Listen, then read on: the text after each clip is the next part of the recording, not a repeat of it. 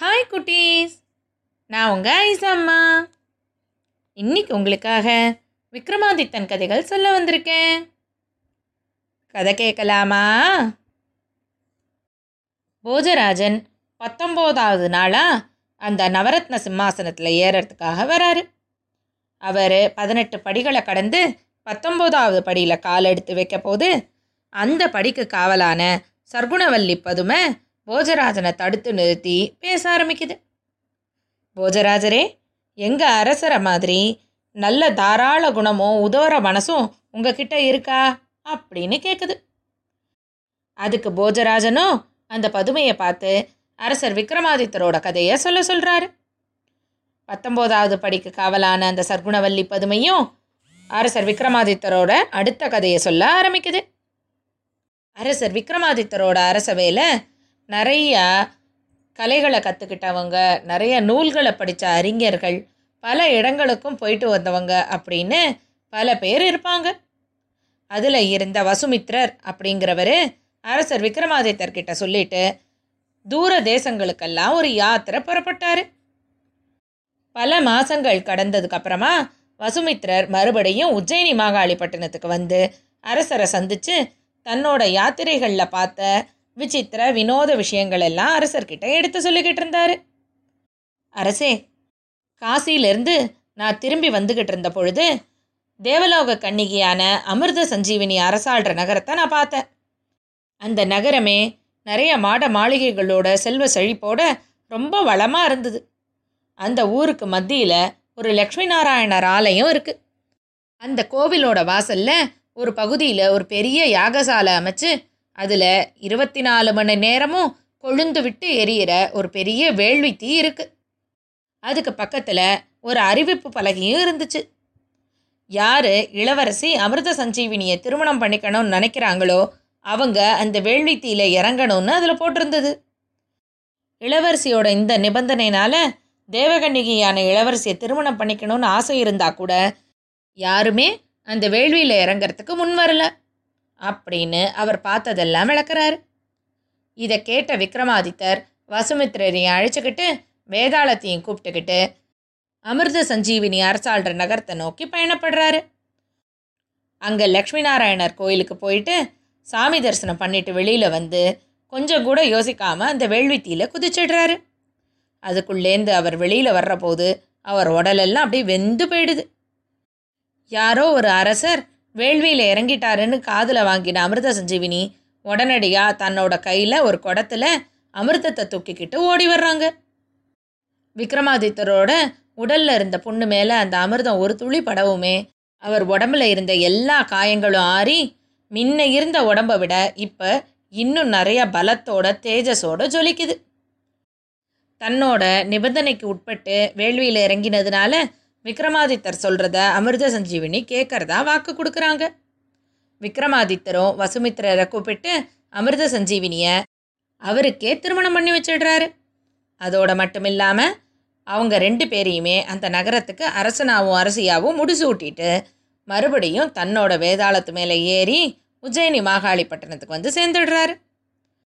அப்படின்னு கதையை சொல்லி முடிக்குது பத்தொம்போதாவது படி சர்க்குணவல்லி பதுமை. அன்னைக்கு பொழுது போனதுனால போஜராஜன் தன்னோட அரண்மனைக்கே திரும்பி போயிடுறாரு. அடுத்த நாள் மறுபடியும் போஜராஜன் அரியணை மேலே ஏறத்துக்கு முயற்சி பண்ணவும் பத்தொம்போது படிகளை கடந்து இருபதாவது படியில் காலை வைக்க போன சமயம் அந்த படிக்கு காவலான சுந்தர வினோதவல்லி பதுமை போஜராஜனை தடுத்து நிறுத்தி விக்ரமாதித்தரோட அடுத்த கதையை சொல்ல ஆரம்பிக்குது. ஒரு சமயம் விக்ரமாதித்தர் காடாறு மாத காலமாக உஜ்ஜயினி மாகாளிப்பட்டினத்துலேருந்து மாறுவேஷம் பூண்டு தேசாந்திரியா பல ஊர்களையும் சுற்றி வந்துக்கிட்டு இருந்தார். அப்போ ஒரு நகரத்துக்குள்ளே அவர் நுழையிற போது ஒரு பெரிய மேள தாளத்தோட உற்சாகமாக ஒரு ஊர்வலம் போகிறது அவருக்கு தெரிஞ்சுது. யாரோ ஒருத்தரை பல்லக்கில் உட்காத்தி வச்சு நிறைய பேர் அவரை தூக்கிக்கிட்டு நிறைய ஆடல் பாடலோடு அந்த ஊர்வலம் போய்கிட்டு இருந்தது. அந்த பல்லக்கில் உட்காந்துருந்த இளைஞரும் எல்லார்கிட்டேயும் ரொம்ப மகிழ்ந்து சிரிச்சுக்கிட்டே பேசிக்கிட்டு கத்திக்கிட்டு போயிட்டு இருந்தார். இதெல்லாம் பார்த்துக்கிட்டே விக்ரமாதித்தர் அந்த ஊருக்குள்ளே வந்து ஊருக்கு ஒதுக்குப்புறமாக இருந்த பைரவர் கோவிலில் சுவாமி தரிசனம் பண்ணிட்டு அன்னைக்கு பொழுது அங்கே கழிக்கலான்னு முடிவு பண்ணி அங்கே படுத்துக்கிட்டார். அடுத்த நாள் காலையில் விக்ரமாதித்தர் குளித்து முடித்து சாமி பூஜையெல்லாம் பண்ணிட்டு பைரவர் கோயிலேருந்து கிளம்பலான்னு முடிவு பண்ணுற போது அந்த பைரவர் கோயில்கிட்ட ரொம்ப அழுக்கடைஞ்ச உடையோட பார்க்கவுமே பரிதாபமாக ஒருத்தர் வந்து உட்கார்றாரு. அவர் யாருன்னு விக்ரமாதித்தர் கவனித்து பார்த்தா நேத்திக்கு எந்த இளைஞர் பல்லக்கு மேலே நல்ல செல்வ செழிப்போட ஆடல் பாடலோட போனாரோ அவர் தான் இன்றைக்கி இப்படி சட்டையெல்லாம் கிழிஞ்சு தலையெல்லாம் கலைஞ்சு பார்க்கவே பஞ்ச பராரியாக வந்து உட்காந்துருக்காருன்னு புரியுது. விக்ரமாதித்தர் அந்த இளைஞர்கிட்ட போய் ஐயா எனக்கு ஒரு சந்தேகம். நேற்றுக்கு நான் உங்களை பார்க்குற போது நல்ல செல்வ சீமானா போனீங்களே. இன்றைக்கி என்னடான்னா இப்படி ரொம்ப ஏழ்மையான நிலைமையில் இருக்கீங்களே என்ன விஷயம்? அப்படின்னு விசாரிக்கிறார். அதுக்கு அந்த இளைஞரும் சரிதாங்க நான் இந்த ஊர்லேயே ரொம்ப செல்வந்தராக இருந்தவரோட பையன். எனக்கு எந்த வேலையும் தெரியாது உழைக்கவும் உடம்பு உணங்காது எங்கள் அப்பா சேர்த்து வச்ச சொத்தெல்லாம் அவர் இறந்ததுக்கப்புறமா நான் என்னோட இஷ்டத்துக்கு செலவு பண்ணிக்கிட்டு இருந்தேன். அப்படித்தான் என்கிட்ட பல கெட்ட பழக்கங்களும் வந்துடுச்சு. அதில் சூதாட்டமும் ஒன்று நேற்றுக்கு நான் சூதாட போகும்போது என்னோட கூட வந்தவங்களோட பல்லக்கில் ஏறி போனதை தான் நீங்கள் பார்த்தீங்க அங்கே போனேன் இல்லையா? நேற்றுக்கு ராத்திரியோட ராத்திரியாக எங்கிட்ட இருந்த எல்லா சொத்தையும் சூதாட்டத்திலேயே இழந்துட்டேன். என்கிட்ட இனிமேல் காசு இல்லைங்கிறத தெரிஞ்சுக்கிட்டு என் கூட வந்தவங்களெல்லாம் என்னை விரட்டி விட்டுட்டாங்க. போக்கடம் இல்லாமல் இங்கே கோவிலுக்கு வந்து உட்காந்துருக்கேன் என்ன பண்ண போகிறேனோ எப்படி வாழ போகிறேனோ ஒன்றுமே புரியல. அப்படின்னு புலம்பிக்கிட்டு இருக்கார் இதை கேட்ட விக்ரமாதித்தர் அந்த இளைஞரை பார்த்து சரி இப்போ உங்களுக்கு கையில் பணம் கிடச்சதுன்னா அதை வச்சு நீங்கள் என்ன பண்ணுவீங்க? ஏதாவது வியாபாரம் மாதிரி ஆரம்பிப்பீங்களா? இல்லை மறுபடியும் சூதாட்டத்துக்கே போயிடுவீங்களா? அப்படின்னு விசாரிக்கிறார். அதுக்கு அந்த இளைஞரோ ஆஹா ஒரு தடவை பட்டதே போதுங்க. இனிமேல் சூதாட்டம் பக்கமே போக மாட்டேன். அப்படின்னு சொல்கிறார் அப்போ விக்ரமாதித்தருக்கு அன்னைக்கு காலையில் அந்த வழியாக போன ரெண்டு மந்திரவாதிகள் பேசினது ஞாபகத்துக்கு வந்துச்சு.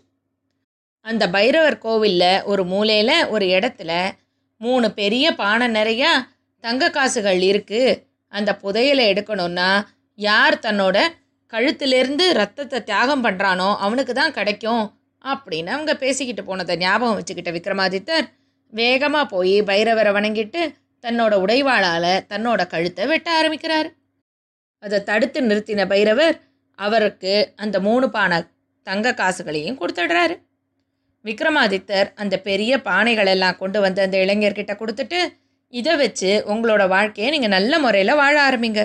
எக்காரணத்தை கொண்டும் இனிமே எந்த கெட்ட பழக்கங்கள்லையும் முக்கியமாக சூதாட்டத்துலேயும் கலந்துக்காதீங்க.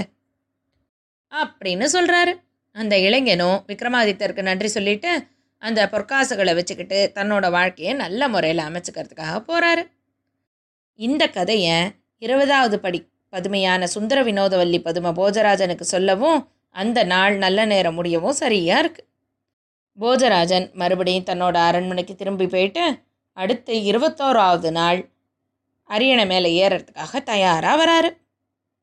அப்புறம் என்ன நடந்ததுன்னு நாளைக்கு பார்க்கலாம். இன்னைக்கு கதை இதோட 아, 하즈